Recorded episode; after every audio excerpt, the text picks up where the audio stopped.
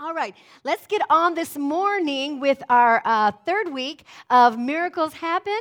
I don't know if any of you have some testimonies of miracles already unveiling themselves in your life. I've been getting phone calls and emails literally of supernatural miracles happening in people's lives. Um, judges changing decision on court cases in their favor in the last minute. So I'm telling you, God is doing some amazing things. Amen. And so this morning, I'm going to start on part three of miracles. And this miracle is the miracle of protection.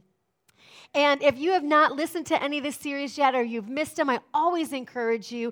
I think our teachings are like 35 minutes long, they're not too long. So jump online, get the church app, listen to the messages if you're driving in your car or getting ready in the morning so that God can continue to exercise your faith. Amen. And especially if you've missed anything, you want to be able to get caught up. So today, the miracle of protection is really interesting because as I put this together, God took me in a beautiful range of how He protects us from many things. And of of course, we're going to be talking about harm and danger. Amen. God protects us. I also believe that God reroutes things in our lives to protect us. And maybe He shuts the doors in area of our lives of something we really wanted. And uh, we don't see that as God's protection because He has something better around the corner. So, we're going to talk about a few of those things today. But how many know God is in charge? God is in control, and He has your very best in mind.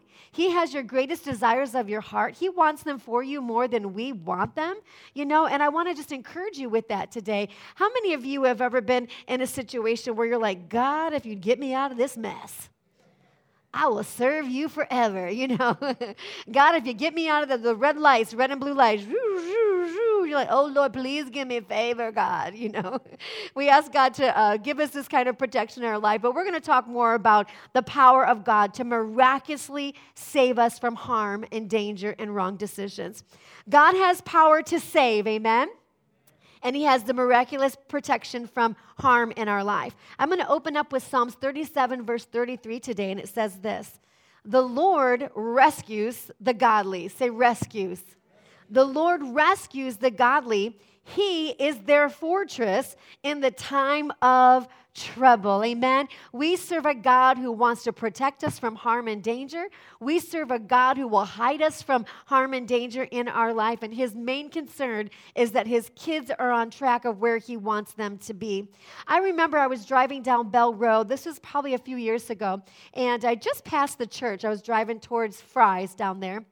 And I'm talking to my mom on the phone, and this is when we could talk on the phone in Arizona. And I was talking to my mom on the phone, and all of a sudden I happened to look up in my rearview mirror, and there's this black truck coming at me full steam ahead. And he's crossing all the lanes very erratically, and he's just almost about to hit me. And I dropped my phone and I said, Jesus, Jesus, Jesus. That's all that I could say is Jesus, Jesus. And I look in my rearview mirror, and the truck's no longer there. And uh, all of a sudden, um, I look to my right, and that truck just at the last minute went just like this and went up over the curb and went into a dirt field that isn't there now, but a dirt field and kind of went through this pillar.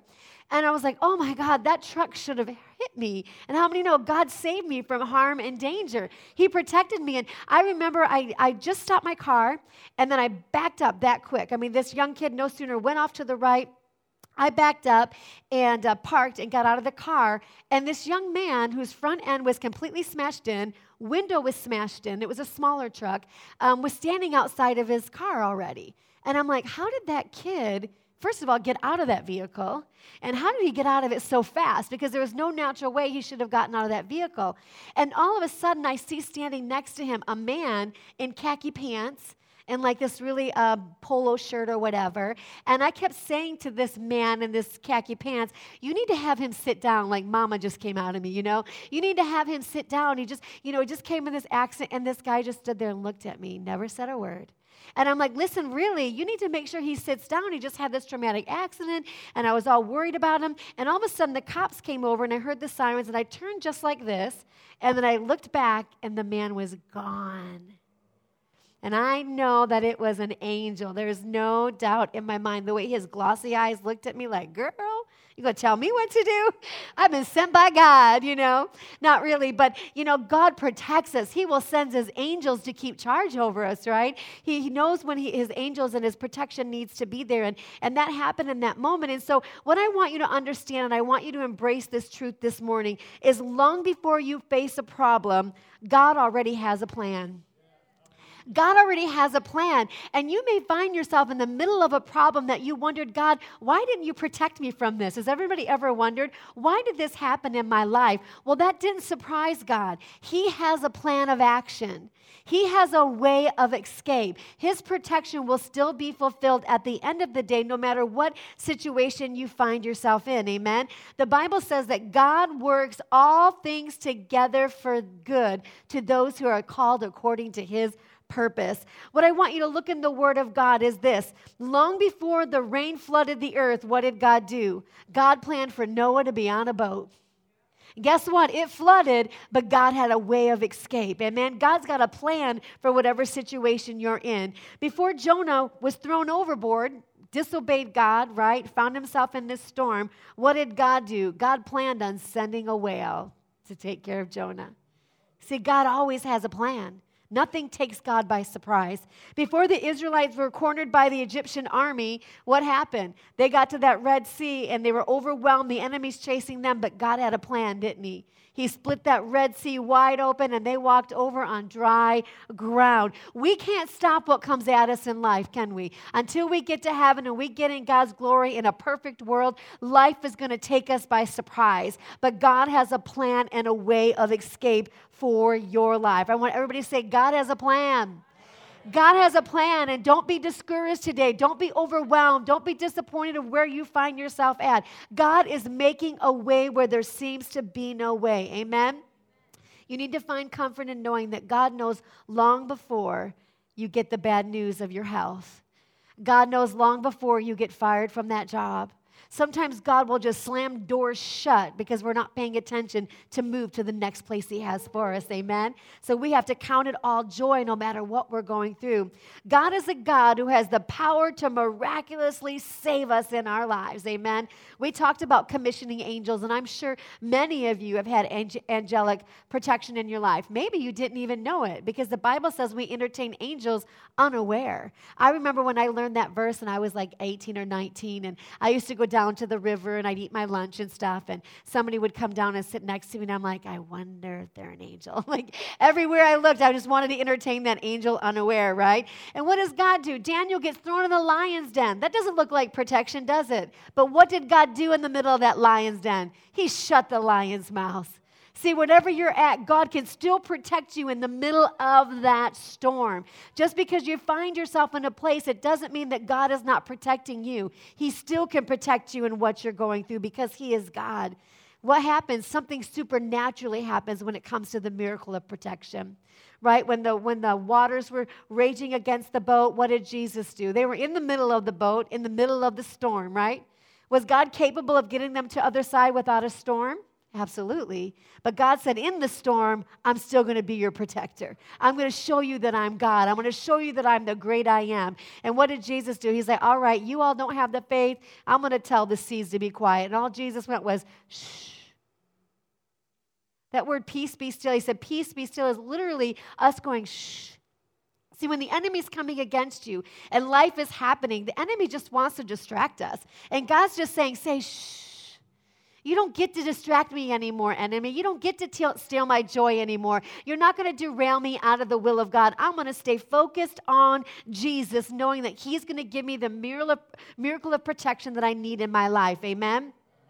God has a plan. So even when you don't understand, God has a plan. So the story that I want to unpack for you this morning is one of the stories I love in the Word of God. And we find that in this portion of this story that uh, there was a girl who was possessed by a demon, and she moved with sorcery and moved in a prophetic word, but we know it was demon, and she could tell people's lives. And so these men who owned her as a slave was making a lot of money on her. People wanted their fortunes told, and so they were paying a lot of money. Well, what happened was this girl was coming against Paul and Silas on their missionary trip, just really coming against them. And Paul was so frustrated. He's like, I'm so sick of this, you know, girl coming against our ministry and antagonizing me. So what did Paul do as an authority man of God? He cast the demon out of the girl.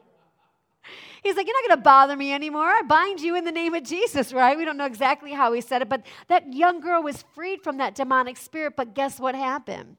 The men who owned the slave no longer were making any money. So they got angry at Paul and Silas and they began to have false accusations about them. Has anybody ever been there before? I just did a youth church, a youth group this last weekend. One of my old youth guys has a youth ministry now, and he asked me to come preach at his youth church. And I'm like, I feel like I'm too old for the youth church, you know?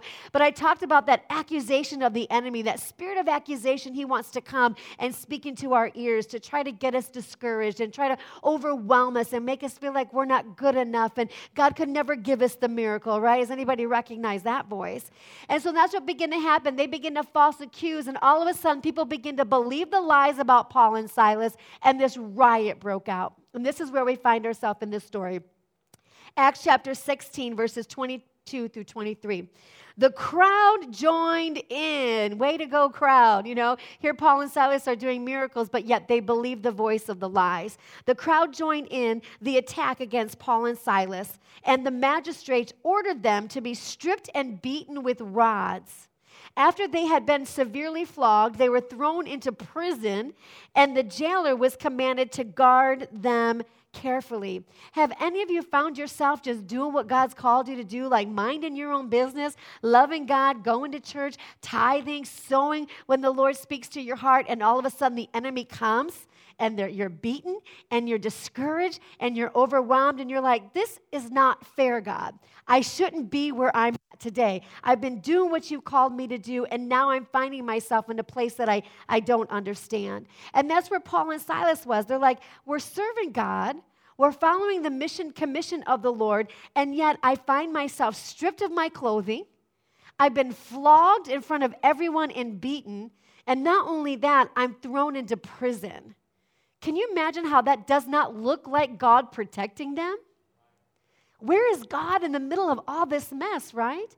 And if you study scripture, the Roman citizens were not legally, um, should not have been flogged. According to the law, um, Roman citizens were not supposed to be flogged that way. They weren't supposed to be killed that way. So now he's being punished in a way he doesn't even deserve according to the law. And he finds himself so disappointed. He didn't do anything, and yet he's been beaten. And how many of us in our lives maybe not have been beaten physically, but man, you've taken a spiritual beating? where you used to be so on fire and your faith was so high and you're believing God for great things, and all of a sudden something comes and steals your joy.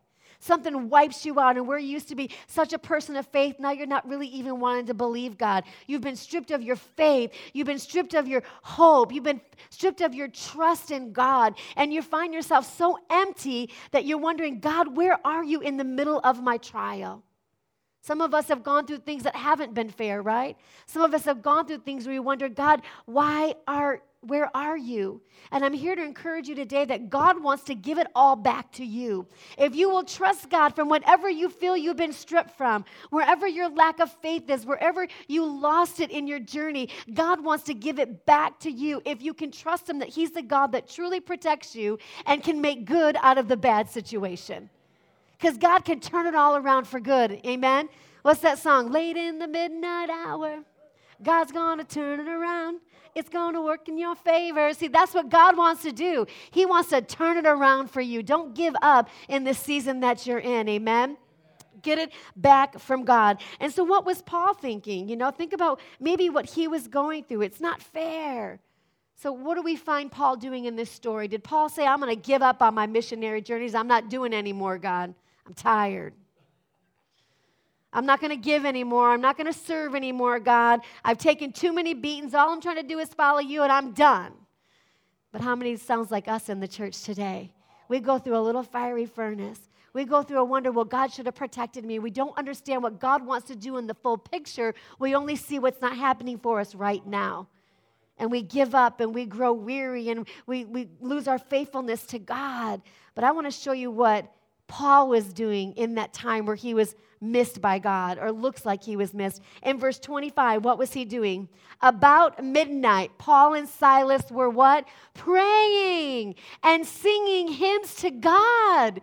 See, when you're going through a season where you don't understand what it is and you don't think God showed up for you, you need to begin to pray to God. That is your time to shout unto God. Give God praise, give God glory. It doesn't matter what the situation looks like. I know my God is bigger than what I'm going through.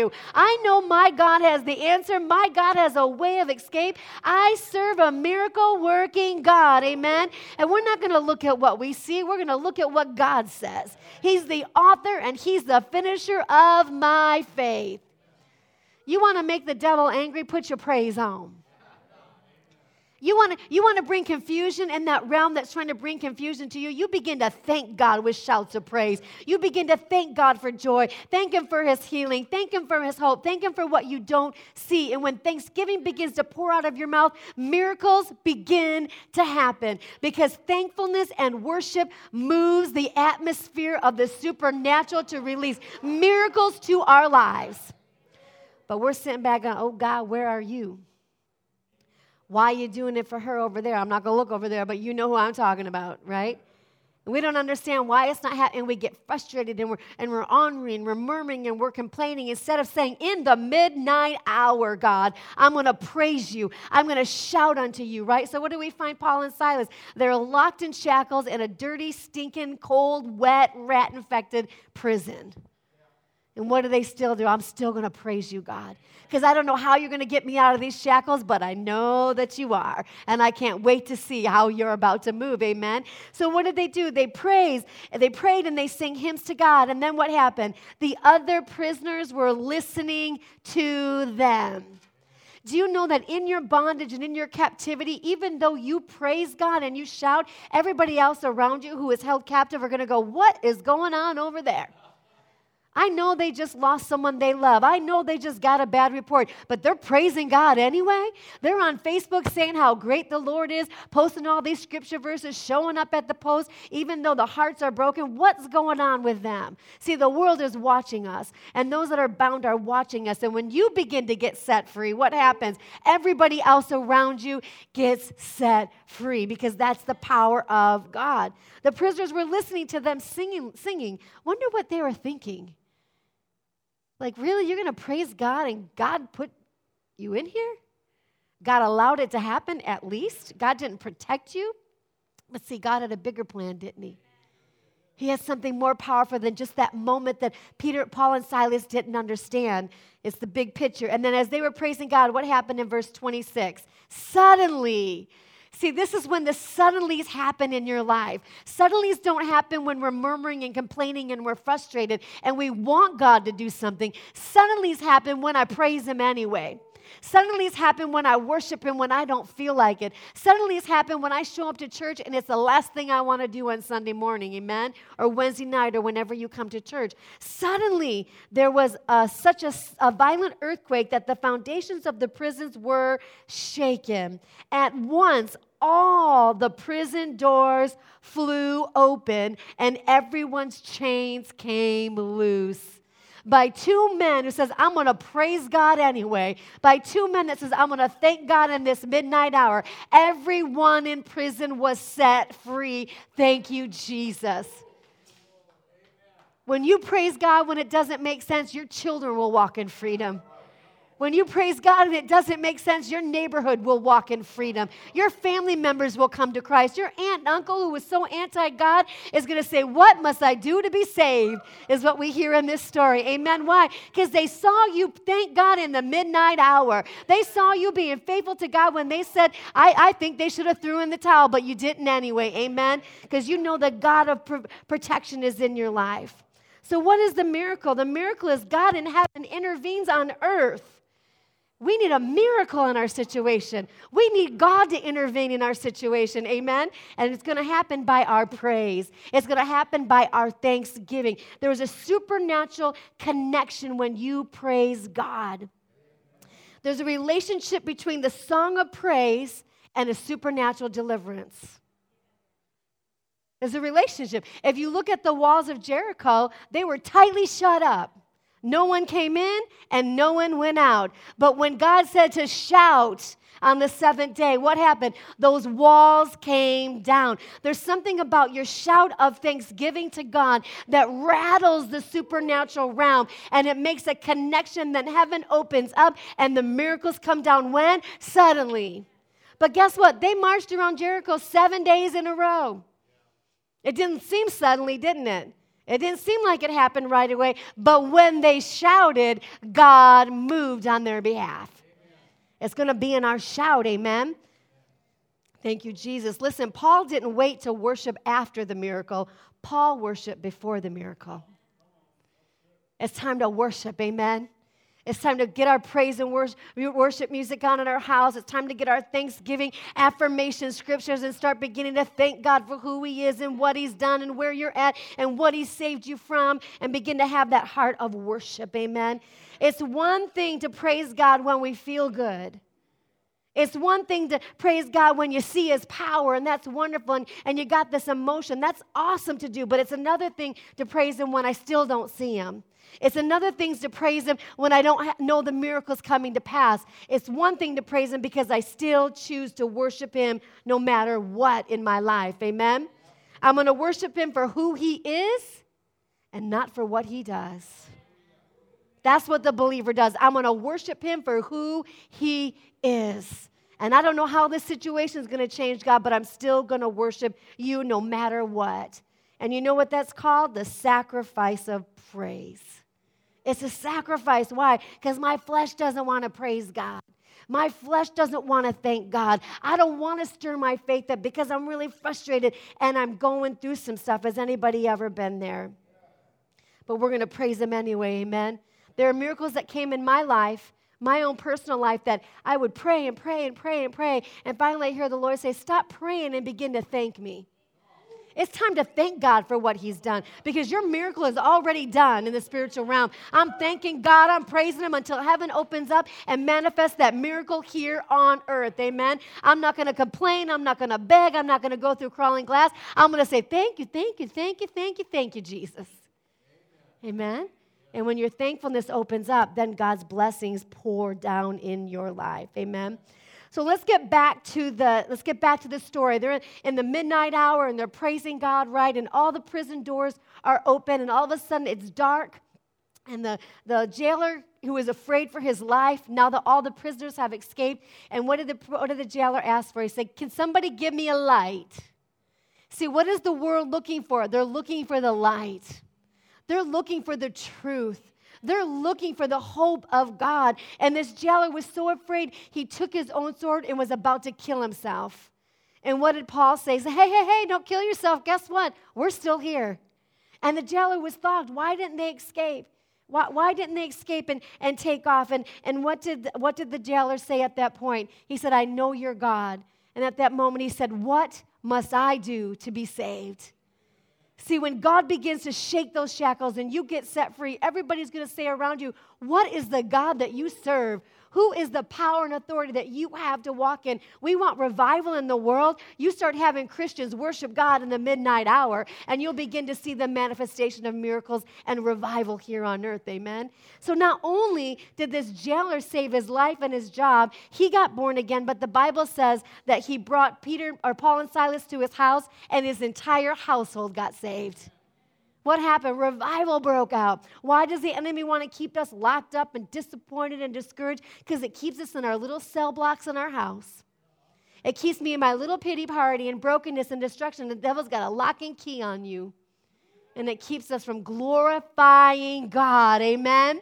We're going to glorify God. We're going to praise Him like it's never happened. We're going to praise Him like it is happening. We're going to praise Him in the midnight hour. We're going to praise God. Amen when you don't feel like it. The Bible says we're a living sacrifice. And guess what? When you're on a sacrifice and you're living, you feel it. You feel it. But we're going to stay faithful. Amen? We're going to stay faithful and see how God's going to work this thing out for your good. So, obviously, this was the big picture that he saved Paul and Silas from. This was the obvious miracle of protection. But what about the things that we don't see that God has done?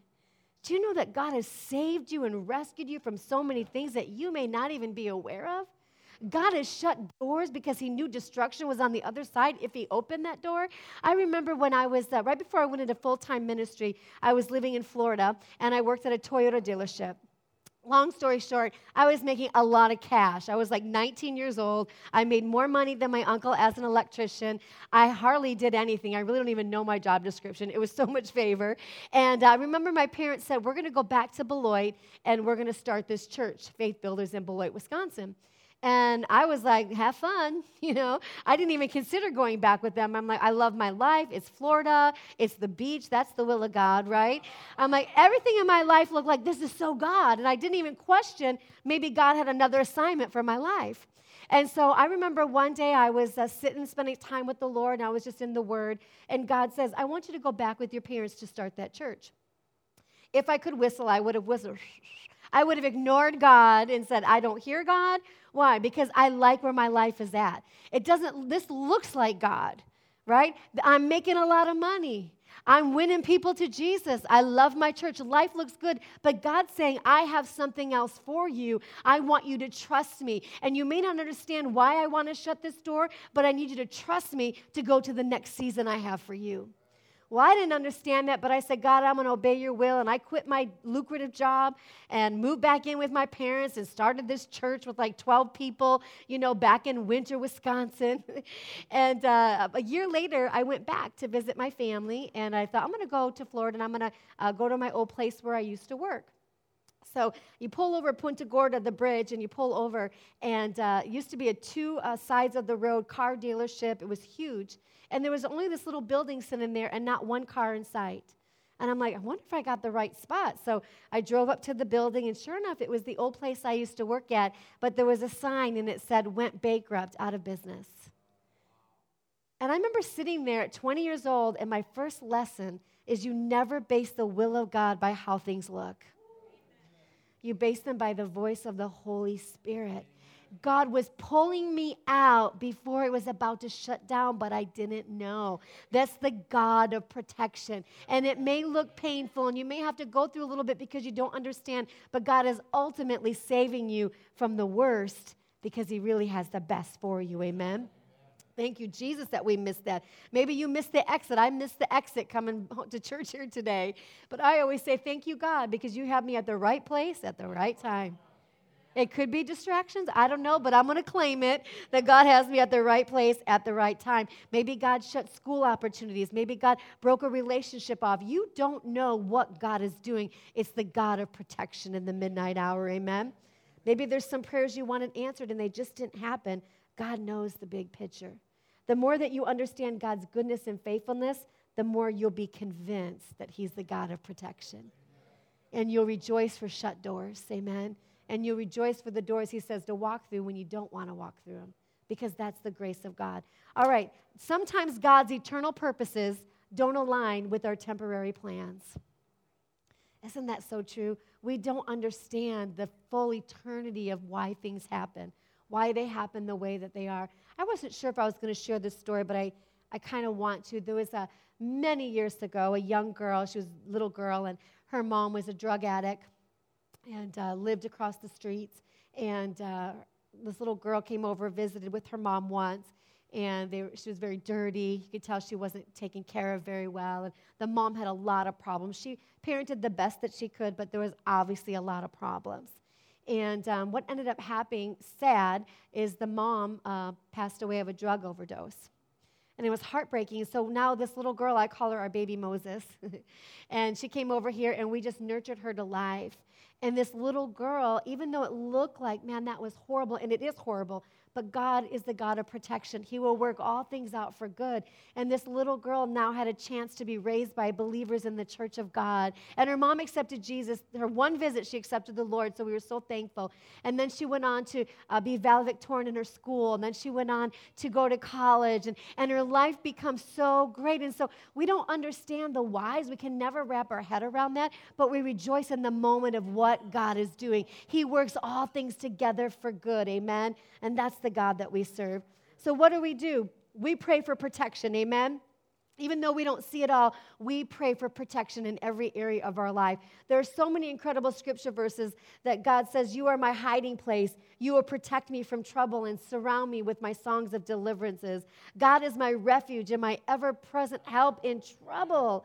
I will say with confidence, The Lord is my helper. I will not be afraid what man can do to me. The Bible says, Be strong and courageous. Don't be afraid of them, for the Lord your God is with you wherever you go. He never leaves you or forsakes you. No weapon formed against me shall prosper, and every tongue that rises up against me shall be, defo- be defeated before me. Amen.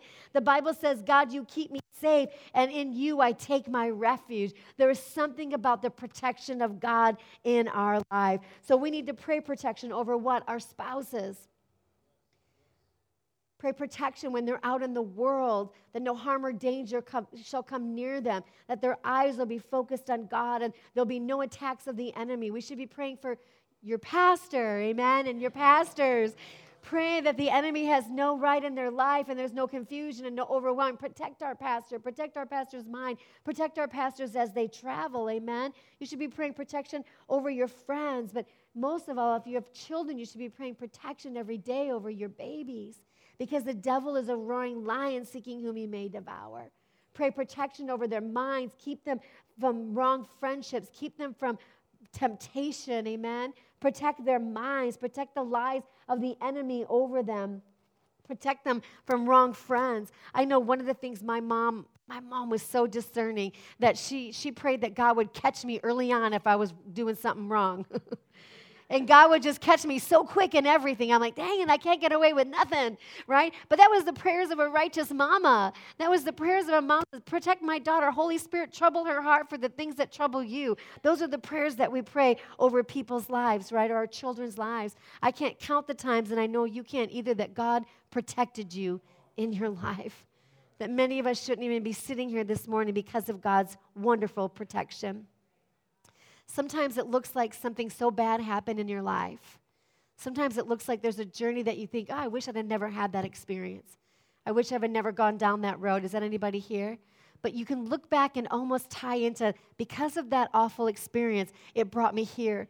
And then it brought me here, and it brought me here, and it actually brought me to Jesus Christ and it brought my children to Jesus Christ. So don't discount the mistakes. Don't discount the things that we wish we could take out of our lives. No, God will use all of that for His glory to get you aligned to His perfect will. Amen. There's always a testimony that God can use.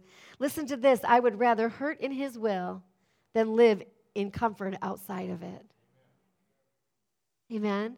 I'd rather hurt for the minute when God says, don't do that, stop this, whatever it is, than live out of the will of God. And what did Paul do through scripture after scripture and all the epistles? We find him rejoicing anyway. We, we find him being glad in all things. And this last scripture verse I want to share is Romans 8 38, and it says this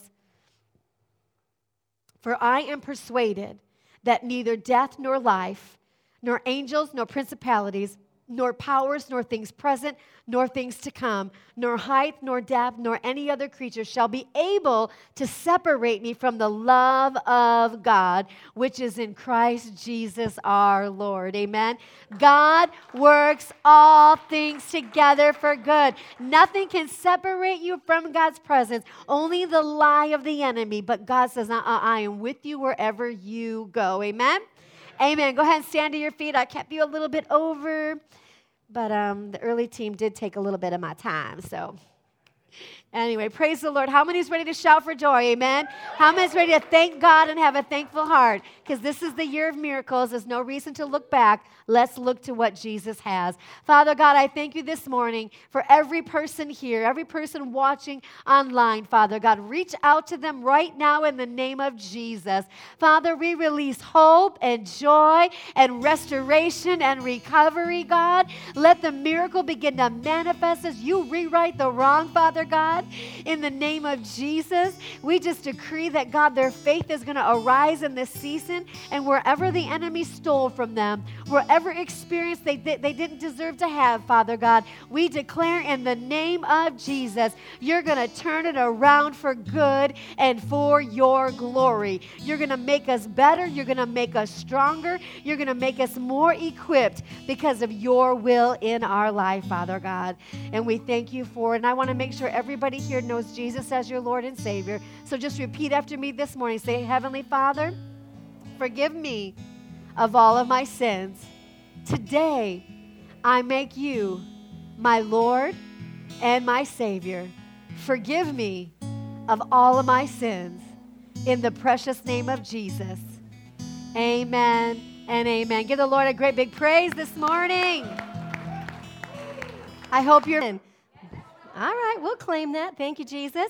So good to see all of you today. Something I want to make note of at the end, it was just a quick blur, but we have our annual relationship conference coming up in February, and the last two years have been so incredible. And I have some friends of mine coming from, um, well, they live in Florida now, and they were pastors, and they are a dynamic couple. So they're going to come, and we're going to have live teaching this year. So if you're married, I want you to sign up. Amen. If you're dating, I want you to sign up. And if you're single, I want you to sign up. So that's everybody. Everybody sign up, amen. Because there's always something you can learn. You might be preparing, and that's awesome. You be in the middle, and you need to fix some things, right? And then maybe you're married, you just need a fresh spark. Thank you, Jesus. And we're going to do all of that. It's going to be a wonderful time. It's called Lord of the Rings. Isn't that cool? Lord of the Rings. So, of course, there's going to be a spin off of that. So, we're really looking forward to that. Amen? All right, let's open up with prayer today, and then we're going to get with the Word of God. Father, I thank you this morning for your incredible presence. I thank you for what you've already done through our worship and our praise today, God. We just recognize your presence here. We recognize your anointings here. Lord, let this word just begin to transform our heart and ignite our faith today. In Jesus' precious name, everyone said, Amen. Well, this is week three on our Miracles Happen series. And of course, it's the year of miracles. We're believing God for 2020 to be the incredible year of miracles. I don't know how many of you have already experienced miracles. Raise your hand if you've already I know. I've heard some incredible testimonies already. A precious lady inboxed me on Facebook. She's been going to court for this situation for years, and we came into agreement a few weeks back, and she went back to court, and the judge moved in her favor. Amen? Like miracle favor. And so that's why we're teaching these messages is just to ignite your faith and get excited for what the Lord wants to do for you too. So if you missed any of our teachings, you can jump online on our church website or our church app and you can uh, catch up on the miracles teaching. But today I'm going to be talking to you about the miracles of protection. And I'm really excited about this message because I'm going to talk on a couple things. And one is how God protects us from harm and danger. Amen. How he gives his angels charge over us. But I'm also going to talk to you about the area where sometimes God will shut doors to situations to protect us in our life. And we don't enjoy those shut doors. We don't enjoy those moments that we find us in. But if you can look in it, you can find that God was ultimately protecting you in that situation. Amen. How many of you ever been in a situation in your life that maybe, you know, you're driving down the road a little too fast? I know you all obey the laws of the land. I'll talk, it's me then. I am heavy foot. I'll have to admit it. You know, I'm not the best driver in the world. And you see those red and white, you know, red and blue lights. What's the first thing you do? Oh, Lord, please save me. I promise you, God, I'll tithe next Sunday if you'll save me from getting a ticket, right? And we cry out these prayers, but I'm, I'm really going to get serious this morning about God has the power to save us in our life. Amen. God has miraculous power to protect us from harm, and his desire is to protect us from that harm. The scripture verse that I'm going to start with this morning is Psalms 37, verse 39. And I'm praying that my message just ignites your faith today. It says, The Lord rescues the godly. We can shout amen right there, right? God rescues the godly. He is their fortress and in times of trouble. So, whatever you're going through in your life, God is protecting you. God has got his fortress over your life. And even this morning, when you find yourself in a situation that maybe you don't want to be in, maybe you find yourself in a situation where you thought maybe God didn't protect you like where was God at in this moment, I'm going to show you by the end of this teaching that God is even in those moments when you think He's not there. And He's protecting you in situations that He's going to do what? Turn everything around for your good and for His glory. Amen? I remember I was driving down the road. This was a couple of years ago and i was talking to my mom on the phone and this is when we could talk on the phone in arizona and i had my phone up to my ear and i was driving right by the church and all of a sudden, I look up in my rearview mirror and I notice this black truck coming at me very fast. And he's crossing all lanes, all the lanes. He's very erratic. And I'm thinking, this guy's going to hit me. He, I am in, like in the line. He's about to hit me. So I threw my phone in my lap. I grabbed my steering wheel, and all I could say was, Jesus, Jesus, Jesus, Jesus. That's all I could say and there was no impact. And, ha- and, this guy was like right on my tail. Well, I looked to the right, and out of nowhere, his truck just went just like this. I mean, he was coming right at me and he went just like this and he kind of bahaed up over the curb and hit this little brick um, pole that was there and landed in the field. Well, immediately I stopped, this quick, I stopped. Thank God God protected me from harm, amen. Had his angels commissioned over me by the name of Jesus. But then I decided to back up and see what was going on. And it literally was like I stopped and then I backed up. And when I did, I looked over, and this young man's front end of his truck is smushed in. The window is shattered, and there's no room for him to get out of the door. The window was all closed up. But the young man was standing outside of his truck.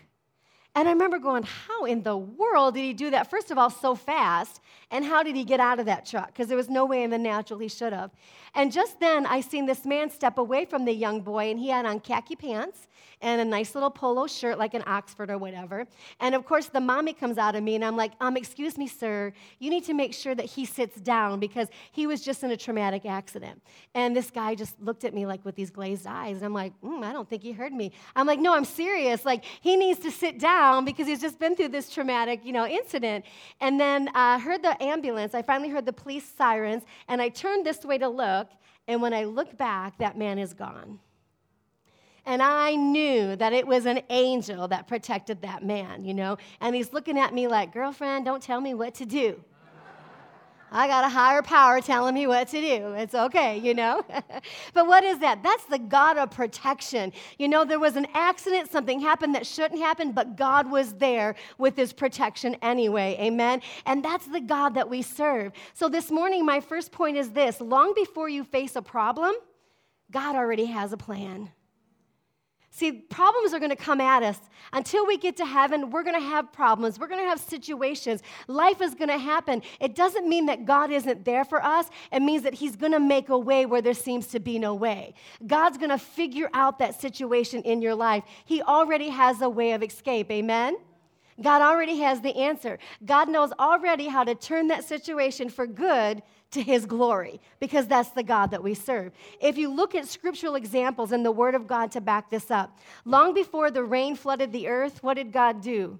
God planned for Noah to be on a boat. It still was going to rain, right? But God says, but my protection is going to be with you. Sometimes we're like, God, stop the rain, right? God, stop the situation. And God's like, no, I'm going to put my protection over you while you're going through it. Because there's something that I'm doing in your life and through your life that's for eternity or for your life that maybe you can't see and understand in this situation. Has anybody ever been there before? And how about Jonah when he disobeyed God and he totally went against the will of God and he found himself in a boat and they're being tossed by the winds? God knew that Jonah was, before Jonah was thrown overboard, God planned for a fish to rescue him. See, nothing surprises God. No matter where you find yourself at this morning, and maybe you wonder, God, where are you at in this situation? God has a plan of redemption. God has a plan of restoration. God has a plan of breakthrough. That's why it's the year of miracles. And God wants to ignite our faith and get us excited in this moment that maybe we don't see God in to trust Him in this season so that He can usher you into the miracle that you deserve in your life. Amen. The third one that I want to share this morning is before the Israelites were cornered by the Egyptians, they followed the will of God. They ended up at the Red Sea in a dead end, and it looked like, God, where are you? And then what did God do? God had a plan to part the Red Sea. This isn't where they thought they were going to be, and the enemy's hard on their, on their tail. But guess what? But God. And God parted that Red Sea, and those million people walked over on dry land, and God defeated the enemy. God has a plan in your life. Amen. And we need to know that long before the situation you found, your, found yourself in, maybe long before you got that bad report, God has a miracle in your, in, on behalf of you. Long before you got that bill that you're trying to get out of debt free, God has a plan for you to get out of it. Long before you get that devastating news about your child, God has a plan of escape for your child. God is not wringing his hands, amen? We serve a God of yes and amen. And God doesn't want us to look at what we see right now and maybe feel like God's abandoned you or why didn't God show up and how did this happen? None of that matters to God. We have to know that he is the great I am and he has a a way of protection in your life. Amen. Ultimately, God wins in the end. Ultimately, God gets the victory in the end. Amen. Never the enemy. But if the enemy can deceive us to feel like we've been eliminated from this breakthrough, we'll stop believing God and we'll never hang on for the miracle that God wants to manifest in your life. God is a God who has the power to miraculously save you. And this morning I'm talking about, and even Pastor Paul addressed, addressed it a little bit this morning supernatural. Like we serve a supernatural God. We live in this natural realm, but there is a supernatural realm that God wants us to tap our faith into for that miracle to manifest in our life. Amen. Listen, your miracle's already happened. Your child's already saved, thank you, Jesus. They're already filled with the Holy Spirit, serving God, preaching the gospel, doing the assignment of God. God already knows what is done. So, whatever miracle you're believing God for, it is done. God wants our faith to connect to Him in this midnight hour to trust Him so that that miracle can be manifested. We talked about earlier, God will commission angels over you. I'm sure many of us have testimonies, amen? Especially if you live long enough, you go, I'm only here because of God. If God witnessed, can you look back and just be horrified, like, oh my God, God saved my life? I shouldn't be here today, right? That's the goodness of God. Look in the scriptures. Daniel was thrown in the lion's den, a praying, honoring man of God, thrown in the lion's den. Looks like, God, where are you? Why, where's your protection? But what did God do in the lion's den? He shut the mouths of the lions. So, wherever you're at, don't let the accuser come against you. Don't let the enemy tell you you're worthless and where is God at. No, shut the mouths of the lions, God. When you're ready to raise me up out of this hole, they're going to say, What God do you serve? Surely you serve the God of Jehovah. The king shouted out, God rescued you, and surely your God is alive. That's what God's going to redeem, redeem in our life. Amen. God, Jesus, sleeping on the boat, he took the disciples across. Do you think Jesus could have let them go across on calm, calm waters? Yeah, he's God. He could have went, they could have just row, row, row your boat gently down the stream, right? But no, there's a tempest wind. Why? Because life has tempests, life has trials, life has disappointments, but Jesus is in our boat. He's in the trials. He's never left you. He's never forgotten you. He's never forsaken you. He's not abandoned you. Amen. He's in your boat. And he's saying, All right, if y'all don't have the faith right now, good thing I'm with you. Goes out to the edge of the boat and he goes, Shh he said, All right, these said, the Bible says that he said, Peace be still. All he said to the noisiness and the turmoil and uh, what was going on in, his, in the boat was, Shh. Some of us in the season that we're in need to quiet everything else around us. The enemy's throwing this, the enemy's throwing that. He's lying to you, he's accusing you, all these things. You need to rise up in this season and say, No, devil, you're not going to steal my joy. You're not going to steal my hope. You're not going to steal the promise of God. I'm going to rise up like a roaring lion this year. I want to challenge some of you. It's time to rise up. Amen. It's time to rise up and say, God, I don't know how this situation is going to change. I don't know when it's going to change or how you're going to bring me, bring me through, but I'm going to praise you anyway. Amen. And come up and be who God's called you to be. So, what I want to share with you this morning is this the miracle of protection. I'm going to un- unpackage this story to you. It's probably one of, one of my favorite stories in the Bible. And just so you know, I say that about every story in the Bible. But I really do love this one. I think it really shows the love and the protection of God. In this story, there was a, a young girl who was uh, a slave to these men, and she moved in sorcery and divination, and she could look into people's lives and she could speak things that were going on in their life. And they were earning a lot of money by this young girl. And what happened was this girl began to, we don't know exactly how, but she began to come against Paul and Silas, and they're on their missionary with the mission with Christ, and they're trying to win people to Jesus, and this girl is provoking them, provoking them. We don't know exactly how, but being the man of God that Paul is, you know what he does? He looks over and he delivers that demon spirit out of that woman, that young girl, sets her free, right? And so he's doing the works of God. He's doing the authority that Jesus gave him when he went into heaven. But what happened? These two men got really angry because they took their profit away. And so what did they begin to do? They began to falsely accuse Paul and Silas. Have you ever been falsely accused before? Somebody said something about you or had a perception about your life and it wasn't right, you just want to come out with such a vengeance, don't you? And you want to prove your point so bad. But Paul and Silas didn't do that. And what happened? The crowd began to come against them and they began to believe the lies against Paul and Silas. And now this riot in the city began to take place. And that's where we find ourselves in Acts 16. It says this As they were false accusing them, the crowd joined in. Have you had anybody join in your negative party before? The crowd joined in the attack against Paul and Silas. And the magistrates ordered them, Paul and Silas, to be stripped and beaten with rods. After they had been severely flogged, they were thrown into prison, and the jailer was commanded to guard them carefully. Now, if you look at this, and maybe you can identify it in your life, they are just doing the will of God. They're just doing what God's called them to do and honoring God. And all of a sudden, they find themselves false accused. They find themselves stripped naked in the town square and they are flogged. I mean, right there alone would have almost said within me, I don't know what's going on, God. Like, almost want to throw in the towel, right? Because here I am just doing what you called me to do, and yet everything begins to happen wrong in my life. Am I talking to anybody this morning? And you look, man, God, this is not fair. And you know that not only was Paul just preaching the gospel, obeying and doing what God's called him to do, but a Roman citizen was not legally allowed to be flogged by death.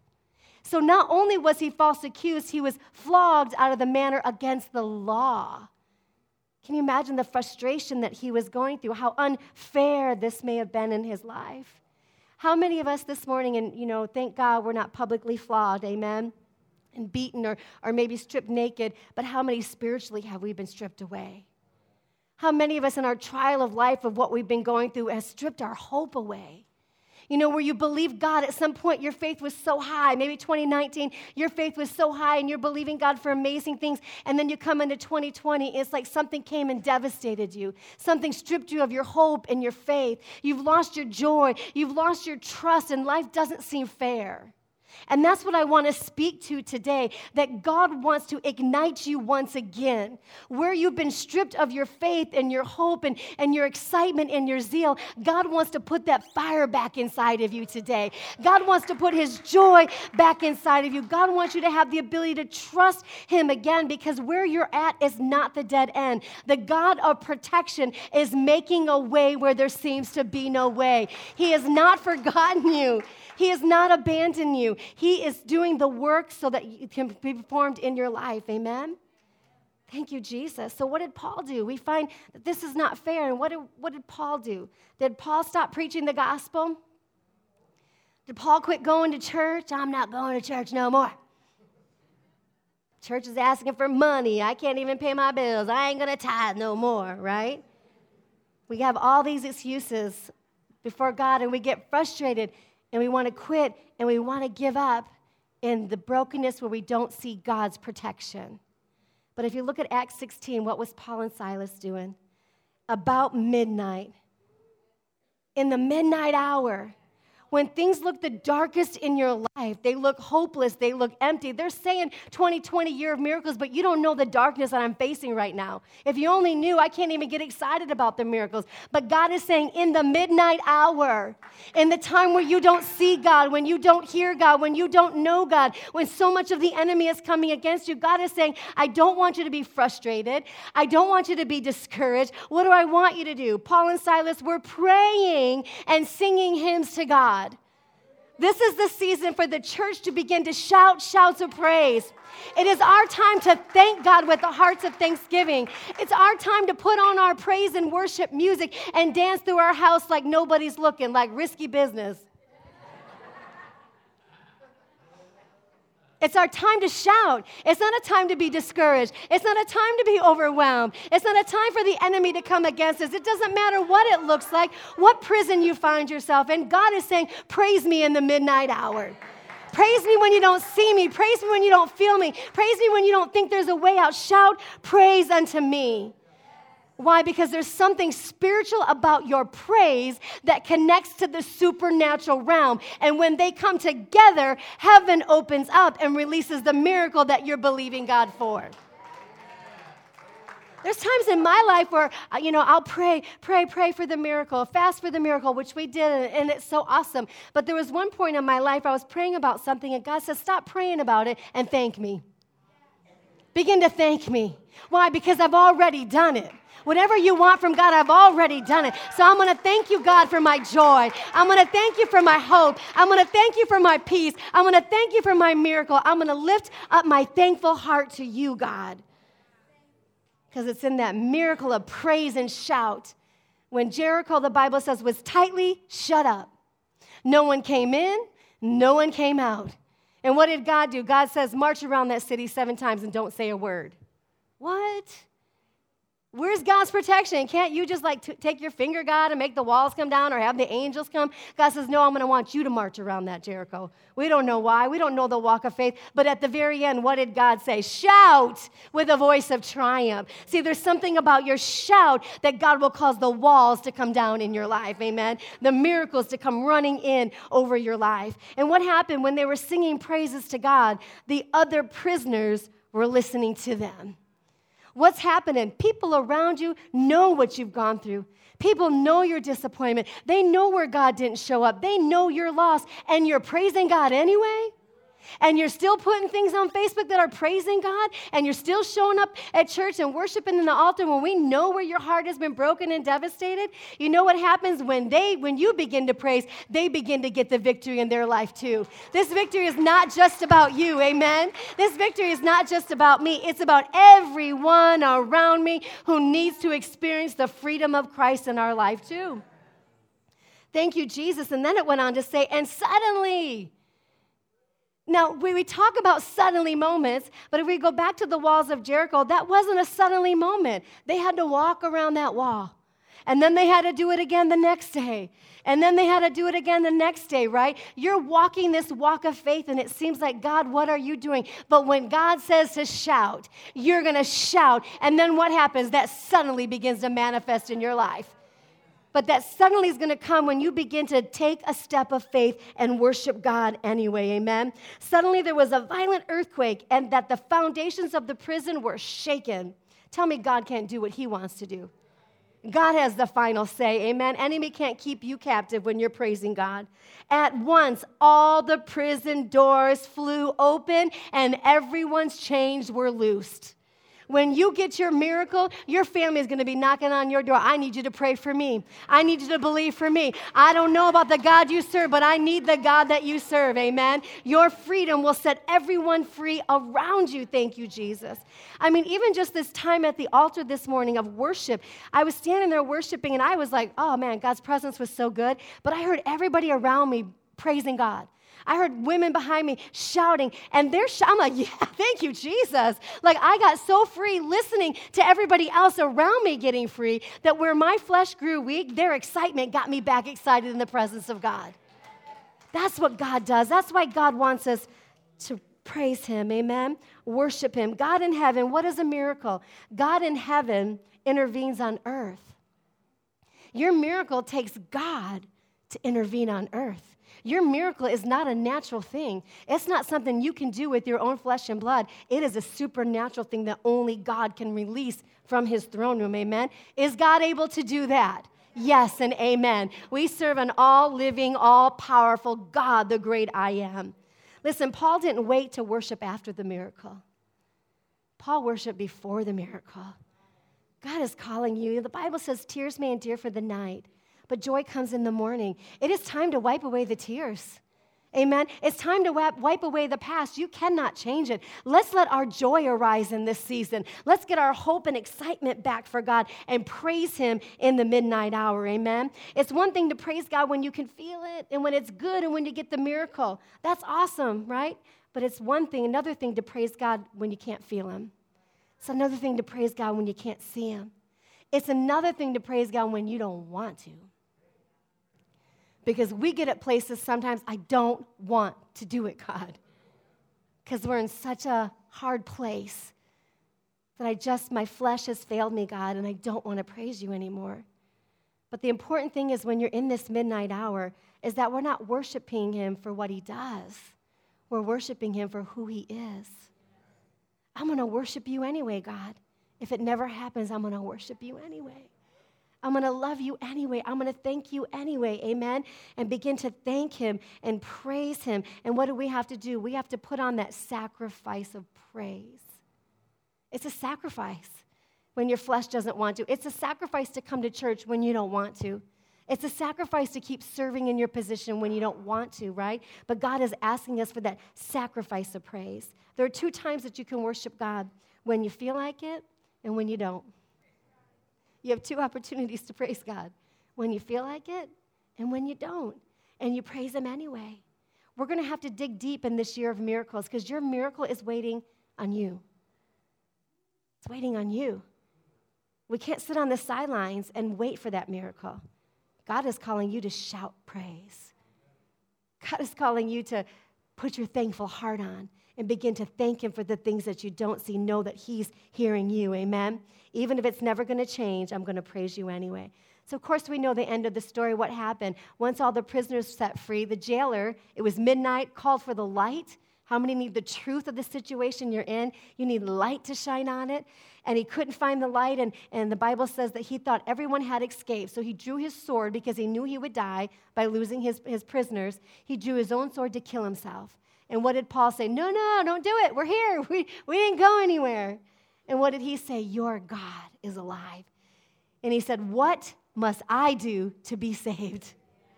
See, when you find your freedom, this is where revival happens in the world. This is where revival happens when the believer is bound and they stand for their victory, and other people get set free and they say, I need the God that you got.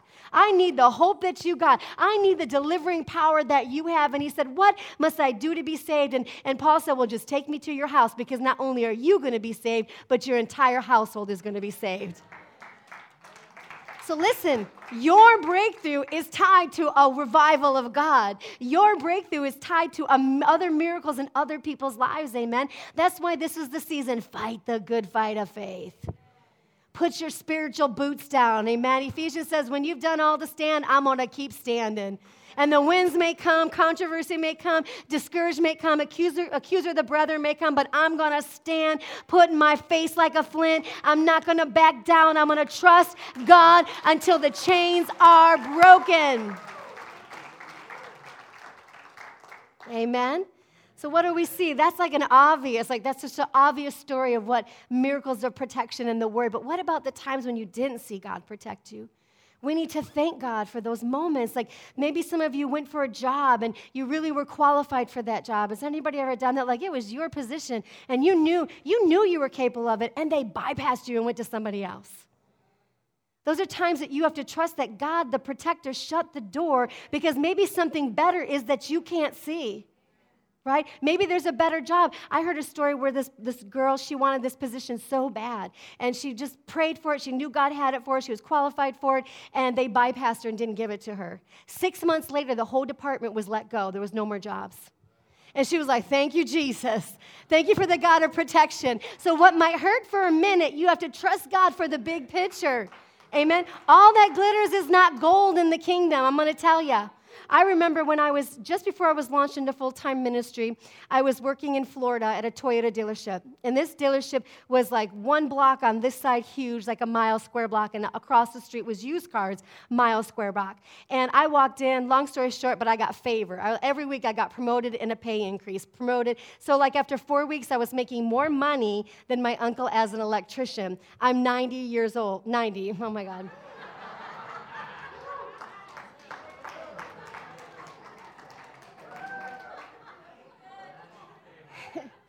What's that Brad Pitt movie where he got older when he was younger? Yeah, anyway. I'm 19 years old. I got all excited about money. I was like, yes. I'm 19 years old, living in Florida, got the beach, free tan, right? And uh, making all this money. And so my parents come to me after all this is happening and they said, we're going to go back to Winter, Wisconsin, and we're going to start a church in Beloit. And I'm like, have fun doing it. That's awesome. I'm so glad God called you to start that church. That's great news. So I never even thought twice that God might want me to go with him. I didn't, I didn't want to pray the will of God, you know. And so I remember sitting at, I was just sitting in the patio and I was reading my word and spending time with the Lord. And I just heard the voice of the Lord, and He's like, You need to go to Wisconsin with them.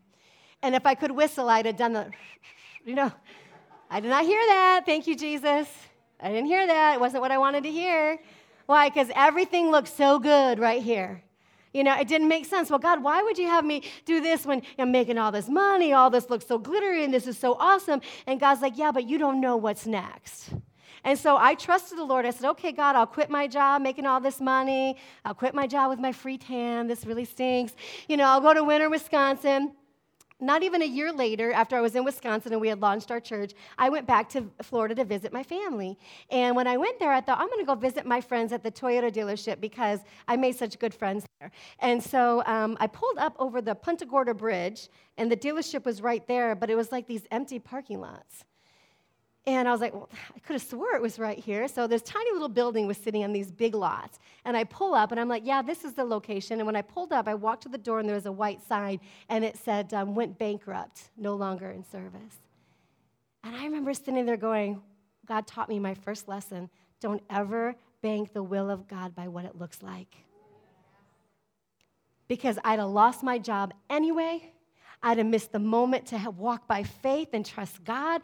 But I learned to trust God not by what we see. God will shut doors in our life. And you know what we need to do? Thank God for the shut doors. Thank you, God, for the shut doors. Because what the enemy wanted to glitter that looked so good, I'm so glad he protected me. And it may be painful for the moment. It was hard to go back to Wisconsin and start this church. And there was 12 people in the church at the time. And, and I think eight of them was our family, you know? So it wasn't glamorous. But look at today. Look what God has done in the kingdom through the churches that my dad has planted and following God. And the lives changed over the last 30 years when you don't, when you follow God and you follow the shut doors and you trust them, amen. I even, when I'm driving down the road and I'll miss an exit, and I'm, I t- like I told you, I'm not a great driver, but I miss an exit and I go, thank you, God, right place at the right time. I don't know what He protected me from. I don't know, and maybe it's just poor driving, but you know what? I'll give glory to God. Thank you, God, you saved me from a horrible accident. You know, maybe God shut the door in a relationship. Thank God. Maybe God shut the door in going to school. Thank God. God has your will, life mapped out, He has the book written. You cannot miss the will of God. Amen. So His hand of protection is on us, the goodness and the faithfulness of God. Amen. So, what do we do while we're trusting God? We pray for protection. Pray for protection in our lives. Jesus taught us this. He said, Lead us not into temptation, but deliver us from evil. Protect us. Amen. There's a protection that God wants. What do we need to pray? God, not my will be done, but your will be done. That's protection. Not I need this, God. No, my your will be done, not my will be done. That is protection. Amen. Keep me from harm and danger. Open and close his doors in my life. Be a lamp unto my feet and a light unto my path. Give me the discernment to understand your will and your way and the voice of the Holy Spirit. Amen. There's so many scripture verses in the Word of God about God's protection. One says, You are my hiding place. You will protect me from trouble with songs that surround me. God, you are my refuge and my strength and my ever help in time of trouble. The Lord is my helper. I will not be afraid what man can do to me. I'm going to be strong and courageous. I'm not going to be terrified of them, for the Lord my God is with me. He never leaves me, He never forsakes me. No weapon formed against me shall prosper, but every tongue that rises up against me shall be defeated before me. The Word of God is living in your life, amen? And He wants to protect you from all the things in your life. We need to start praying protection over our spouses, amen? Protection over our pastor, thank you, Jesus, and your pastors and elders. Pray the protection protection of God and the wisdom of God and the ears to hear the voice of the Holy Spirit. Pray for your friends. We should be praying the prayer of protection for people that we love. Lord, let them not go anywhere or do anything that's not in your will and your way. I wrote this down when I was praying this week, and I said, it came out of my spirit. I would rather be hurt in His will than live in comfort outside of it. Because sometimes staying in the will of God is so challenging because we don't understand it. But man, I'd rather be smacking the will of God, praise Him in the midnight hour, waiting for the miracle, than get out of the will of God and have to begin, begin to contend with what God has to align back into my life. Amen. God, open and shut doors. Pray over your children. I wrote this down. Pray over your children. Protection from wrong friends. You should be praying every day, wrong friends be eliminated from their life. Protect them from temptation. Protect their minds from the lies of the enemy. Protect them from the seduction of the world today that wants to desensitize them from their sexuality and their and God true desires that God gave them as young people. Pray that protection. My mom prayed that I get caught early on. She did. She prayed, Lord, whatever she's getting messed into, whatever she's getting out of the will of God, let her get caught really early. Do you know that I got away with very little in my life? Very little. God exposed it very quickly. And you know what? I'm so thankful. I hated it when I was a kid. I hated that the Holy Spirit told on me. I hated that it got it exposed. But you know what? It saved me from harm and danger. It saved me from experiences I didn't need to go down. Amen. God wants your children to be hemmed in by the Word of God. Pray the conviction of the Holy Spirit. Amen. Pray they get exposed really early because God wants to protect them from experiences they don't need to have have. I want to encourage you this morning as I close is that, listen, whatever in your life that you experienced and you wish it didn't happen, maybe it was a behavior or a choice or whatever it is, and you look back and you wish, God, I wish that wouldn't have happened. I want you to receive some hope today that if it maybe wasn't for that, even if it was a bad scenario, if you can look back, maybe that thing routed you to the will of God. You don't know that that one experience forced you to go here, but then that forced you to go here, and God it forced you to be where God wants you to be at the end of the story. It may have brought you to Jesus, amen? Don't worry about your children and where they're going to go. God knows how to get them at the end of the story, amen? Because He's the God of protection. He will reroute everything in our life. So don't let condemnation come of what you've experienced. Don't let bad decisions and choices. Thank God that it got you to where you're at today. Amen. You are loving God, you're serving God, you're going to church, you're giving to the kingdom of God.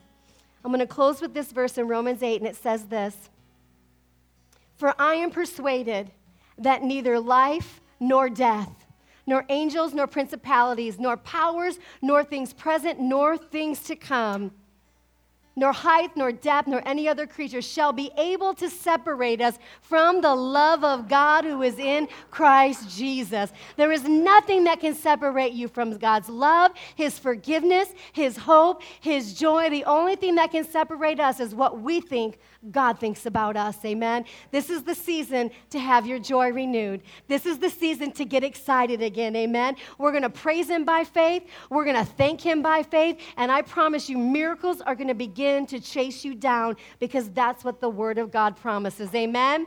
Amen. Give the Lord a praise this morning. Go ahead and stand to your feet. Now I'm going to pray the prayer of faith with you this morning. And I just want you to receive it. It's time to put the sorrowful days behind us. Amen. It's time to put regret behind us. It doesn't matter what you walked in here with today. All that matters is the great I am is going to begin to stir up in your heart. Amen. So, Father God, we step out by faith today. And I thank you, God, that you anoint this church and these families and all those watching online, Father God. Reach out by your Holy Spirit. And, Father God, we let go of the places of disappointments. And, God, I ask that you stir us up, Lord God. Stir up our faith, stir up our joy, stir up our hope, Father God. We have such an expectation for what you're doing right here and right now, Father God. Put a joy in our mouth, a joy in our heart, Father God. I just pray in the name of Jesus as they go about their day, whatever shackles had them bound are going to come down in the name of Jesus, Father God. All the shackles of opposition and the darkness and the oppression has to flee their life and their family and what they're believing God for. But Lord, we're going to shout in this season. We're going to thank you for this season. We're going to worship you in this season, God. And we're calling down your will in heaven to come down on earth in the name of Jesus, God.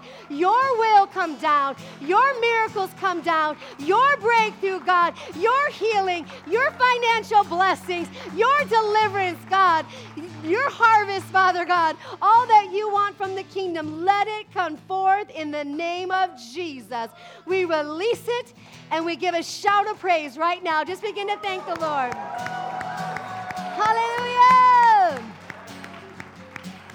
Yes, God. Yes, God. Yes, God. I just feel such a gift of faith arising in your heart right now. And God, we thank you for that. And I want everybody to say this prayer with me. We want to make sure you have Jesus as your Lord and your Savior. Amen. That's why we come together. It's all about Jesus. So I want you to repeat this prayer after me. Say, Dear Jesus, I'm asking you, forgive me of all of my sin.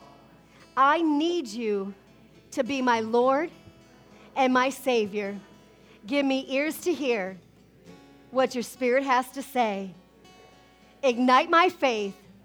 I let go of disappointment, and I'm going to have shouts of joy and victory in my life. In Jesus' name, amen and amen. We thank you, Jesus. Amen. Thank you, Lord.